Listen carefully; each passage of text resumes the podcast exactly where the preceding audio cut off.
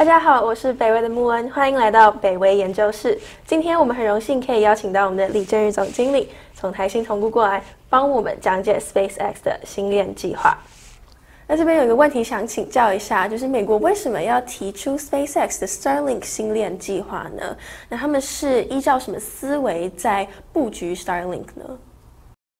呃，大家好。那其实今天这个题目非常的有趣哦。其实大家可能还很多人不是很清楚，说为什么我们在谈 SpaceX 的这个 Starlink 这个星链计划。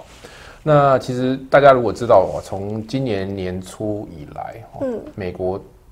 涨最凶猛的股票之一，我只能说之一，因为这次涨很多股票都涨得很凶猛。那涨得很凶猛的股票之一，其实是 Tesla。是。那很多人买 Tesla，但很多其中有个原因，他认为电动车是一个非常大的这个 opportunity。但是更多人买 Tesla 的原因，是因为 Elon Musk，现在手上一堆公司里面唯一上市的就是 Tesla。那很更多人觉得哦，其实跟 Tesla 比起来呢，SpaceX 这个公司呢，嗯，它未来的前景哦更是可期。好，所以。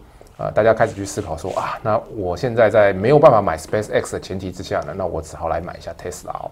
那其实那 SpaceX 到底做什么呢？事实上，它就在做所谓的低轨道卫星。OK，低轨道卫星。但是我们要讲低轨道卫星之前呢，我们希望去讲一下说，那美国人的逻辑思维是什么？嗯，因为现在大家讲到说通讯啊，讲到这个呃所谓的五 G 啊，大家想的就是五 G 的建制，是五 G 的建制啊，然后这个这个基地台的建制。然后大家会觉得说啊，那就是就是五 G 嘛。但是呢，其实这个 Elon Musk 或 SpaceX 呢，它这个别出心裁，它不走陆军的路线，OK，它走空军的路线，然后它从空中来施展哦这个魔法。嗯，所以呢，大家开始去想说，哦，那原来呢，这世界上呢还有一个新的技术，就低轨道卫星可以去做这样的事情哦。是。那事实上呢，我常讲哦，这个如果你要去研究美国，你要研究美国的这个。知道美国人到底深受什么的影响哦？那事实上，美国的立国思想其实它非常受到所谓的普鲁士军事家克劳塞维兹的这个作品，也就是《战争论》的影响。那《战争论》呢，它在所有的《战争论》里面呢，它最重要的这个呃这个 idea 呢，就是寻找制高点。那在对在在古老的年代，那个就是冷兵器的年代呢，你就是在一个平原上，啊，你那边有一座山头，你就把山头攻下来。你攻下来之后呢，你在上面架了一尊炮，那附近所有的敌人过来都会被打死，你就占领了这块地，所以它就是制高点。那开始有这个所谓的这个热兵器之后呢，就是有这种呃这个火箭啊、飞机啊、子弹这种中之后呢，那制高点的逻辑呢开始有一些改变。OK，所以你可以看到哈，美国什么最强？它的军种里面什么最强？是空军吗？对，空军最强。哦，事实上从 F 十五、F 十六、F 十八 F 二十二到现在 F 三十五，是基本上就是美国的空军就是最强。美国的陆军其实不见得跟真的跟德国陆军，说明还是在伯仲之间，说明德国陆军还强一点点。OK，但是呢，美国的空军呢，基本上一直以来就是领先全世界。那这个其实跟美国的这个制高点的思维是非常类似的哦。那所以你看，美国的这个空军现在就是全世界最好的。嗯，那所以美国人在做生意或做这个军事之外呢，做生意它的逻辑也是从这个空军的思维去做。你现在开始就想说啊，五 G 部件啊，一个基地台一个基地台，因为五 G 的这个讯号会 decay，好，所以这个基地台布布的很木。那其实你这样很很密集、很密集这样散出去，这这个像不像陆军的概念？非常。对对对。但是呢，其实低轨道卫星呢，它其实就从制高点的逻辑去去去去思维。哦。所以我们觉得呢，这个其实就是从美国的空军思维来的。事实上，呃，对于我们很多人来说，这个其实很难理解，就是说为为什么他们用这个星链计划？那其实这个也跟呃这个呃这个每个国家它的这个人口分布有关系哦。事实上，亚洲这个部分，很多人就觉得说我们不需要用什么新链计划，我们用五 G 布置就好了。那是因为我们的人口分布其实非常密集。是。对于其实像我们都觉得台湾很拥挤嘛，但是事实上，我举个例子，大陆更拥挤。我之前呃前几年去这个中。大陆一个应该是算三级或四级的城市叫盐城，哦，我我本来去到那个地方，觉得哇，这个地方看起来没有什么很多人的样子，我就问那当地的那个领导说，哎，你们盐城多少人？他说哦，八百万人，哇，我都吓坏了，随便一个地方就可以八百万人，所以因为随便一个地方它的人口是非常拥挤，其实对于他们来说，我去部件这个所谓的网络其实是很划算的，哦，这个就会有那么多人去使用，所以这个是非常好的。那事实上呢，我们虽然觉得说啊，那个网络非常重要，但是全世界现在目前为止哦，只有百分之五十四的人，他可以每天啊定期哦，就或者是非常容易的这个收到这个网络的服务，还有百分之四十六的人呢，他其实没有办法 access to 这个 web 或者 internet。那这个其实对于很多人来说，他去取得资讯，他取得一些服务，其实非常困难的。比如说，你如果在这种地方，你就不可能说我我可能就没有办法去看 Netflix。对，非常重要。这个非常重要，你可能没有办法去看 TikTok，是。然后你甚至没有办法，不太能够上这个 YouTube，非常的这个 frequency。其实他们与外界的联系是不是也变得很困难？是啊，但其实尤其是大家如果去过美国中西部，大家可能知道说，美国中西部有很多地方就是地广人稀嘛，他平常就是这个两个礼拜或一个月去买一次菜。他每次去买菜就要开个这个什么九十分钟的路程，然后买了什么？我之前在美国中西部去美国中西部旅游的时候，我曾经在一个 supermarket 里面看到一个这个这个太太呢，这个买，她是用两个大的这个这个 cart 哦在买她的食物哦，她光那个这个披萨呢就买了二十个，冷冻披萨就可以买了二十个，然后那个一个 gallon 一个人 gallon 你还拿十二罐。那我在想说，他是准备要去这个火星吗，还是怎么样？我觉得哇，这是为饥荒准备的那种对，就是差不多是为。那其实你在那个那种地方，你就不可能去期望像 AT&T 这样，或 Verizon 或者是这种营运营商的这种呃公司呢，他把光纤牵到你家，因为对于他来说，这不符合这个成本效益嘛。嗯。那对于他们，那如果没有过去的话，那你就没有啊。网络使用的这种机制，那这个对于他们来说其实是非常辛苦的。所以，我们说其实不这一次，不管是这个呃美国总统选举虽然已经落幕，如如果你去分析这个呃 Joe Biden 跟这个 Donald Trump 里面哦，他们其实有几个这个呃政见是非常类似的。其中有一个就是要提升美国中西部的网络渗透率哦，你可以很难想象说，原来美国那么先进的国家还要提升它网络渗透率。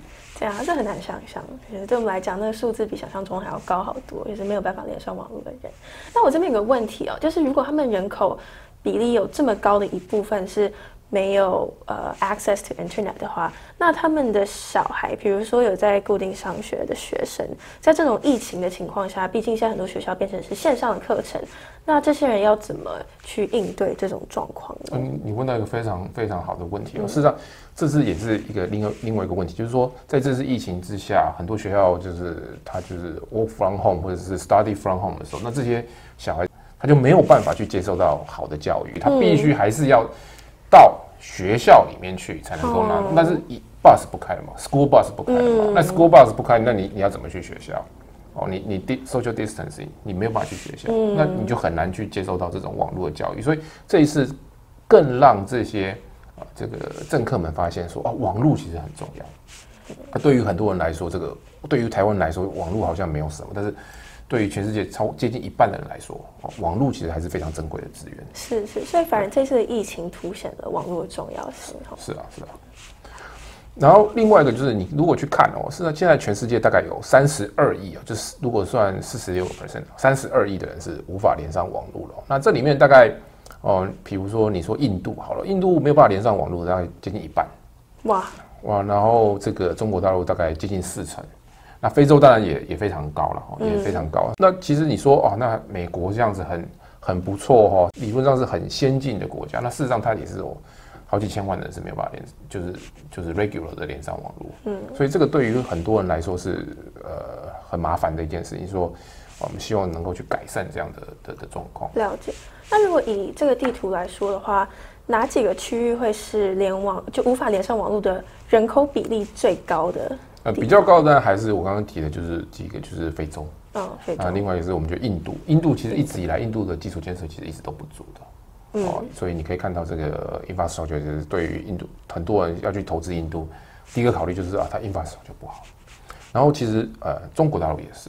那中国大陆其实它的主要问题不是在东南沿海这里，东南沿海这边非常的进步，但是其实它是比较。啊，内陆内地的地方，哦，其实会比较辛苦。嗯，也就是人口比较稀少。对对对对对。然后，所以你可以看到，其实先进国家其实大部分，即使像美国，它的偏远地区的网络普及率，哈，其实还是有一些差异的。主要还是落在这个所谓的都市跟乡村的落差。是。那当然，都市本身，美国因为有一些呃这个偏好的问题，大部分有钱人可能比较偏好做这个市郊哈，嗯，但是呢，城市的这个 metro metropolitan 哈，其实落差不太大。但是你出了 metropolitan 之后，其实你可以看到这个呃网络的服务其实是落差非常，这也是为什么过去两百年人类的人口大概成长了六倍了，就从十亿大概增加了六十亿，增加了六倍哈。是，但是呢，大都市大概增加了六十倍。哇！但是呢，这种 super metro 就是像这种上海啊、New York 啊，它增加了这个六百倍。哇！大家为什么要一不断的去挤到大城市里面去？因为大城市的这个 infrastructure 公共建设还是比较好。你在大城市里面，你的小孩就会自然而然就 access to internet。哦，所以这个其实是这其实是一个很大的问题啊！一直以来这个问题其实都在。哦，所以很多政客开始去思考说啊，你那么多人涌进大城市里面，那你。呃，水啊，交通啊，各方面哦，其实都会是一个问题。那你要让大家去去去啊，这个均匀的分布在这个领土里面，那你就要让呃，这个不管是乡村或者是城市哦，这个 infrastructure 要类似。是哦，那你这个其实这个就是很重要，变成一个资源分配的问题。对对对对对，就是我们常常讲，就是说啊，对于现在的年轻人来说，这个网络至于他们跟这个空气。空气、阳光、水，没错。我在这边看到一个数字，是有七十六趴的居民有每天上网的习惯。然后这么低的数字，其实对我们来讲是一个很不可思议的现象。对啊，对啊，我们应该想象。对，我们现在大学生应该是百分之百吧。对啊，绝对是。而且很多人可能是他他一个人可能要算两个人用，因为已经 addiction 了。他已经上网上 addiction 了，所以那个其实那个不是不是，可能是。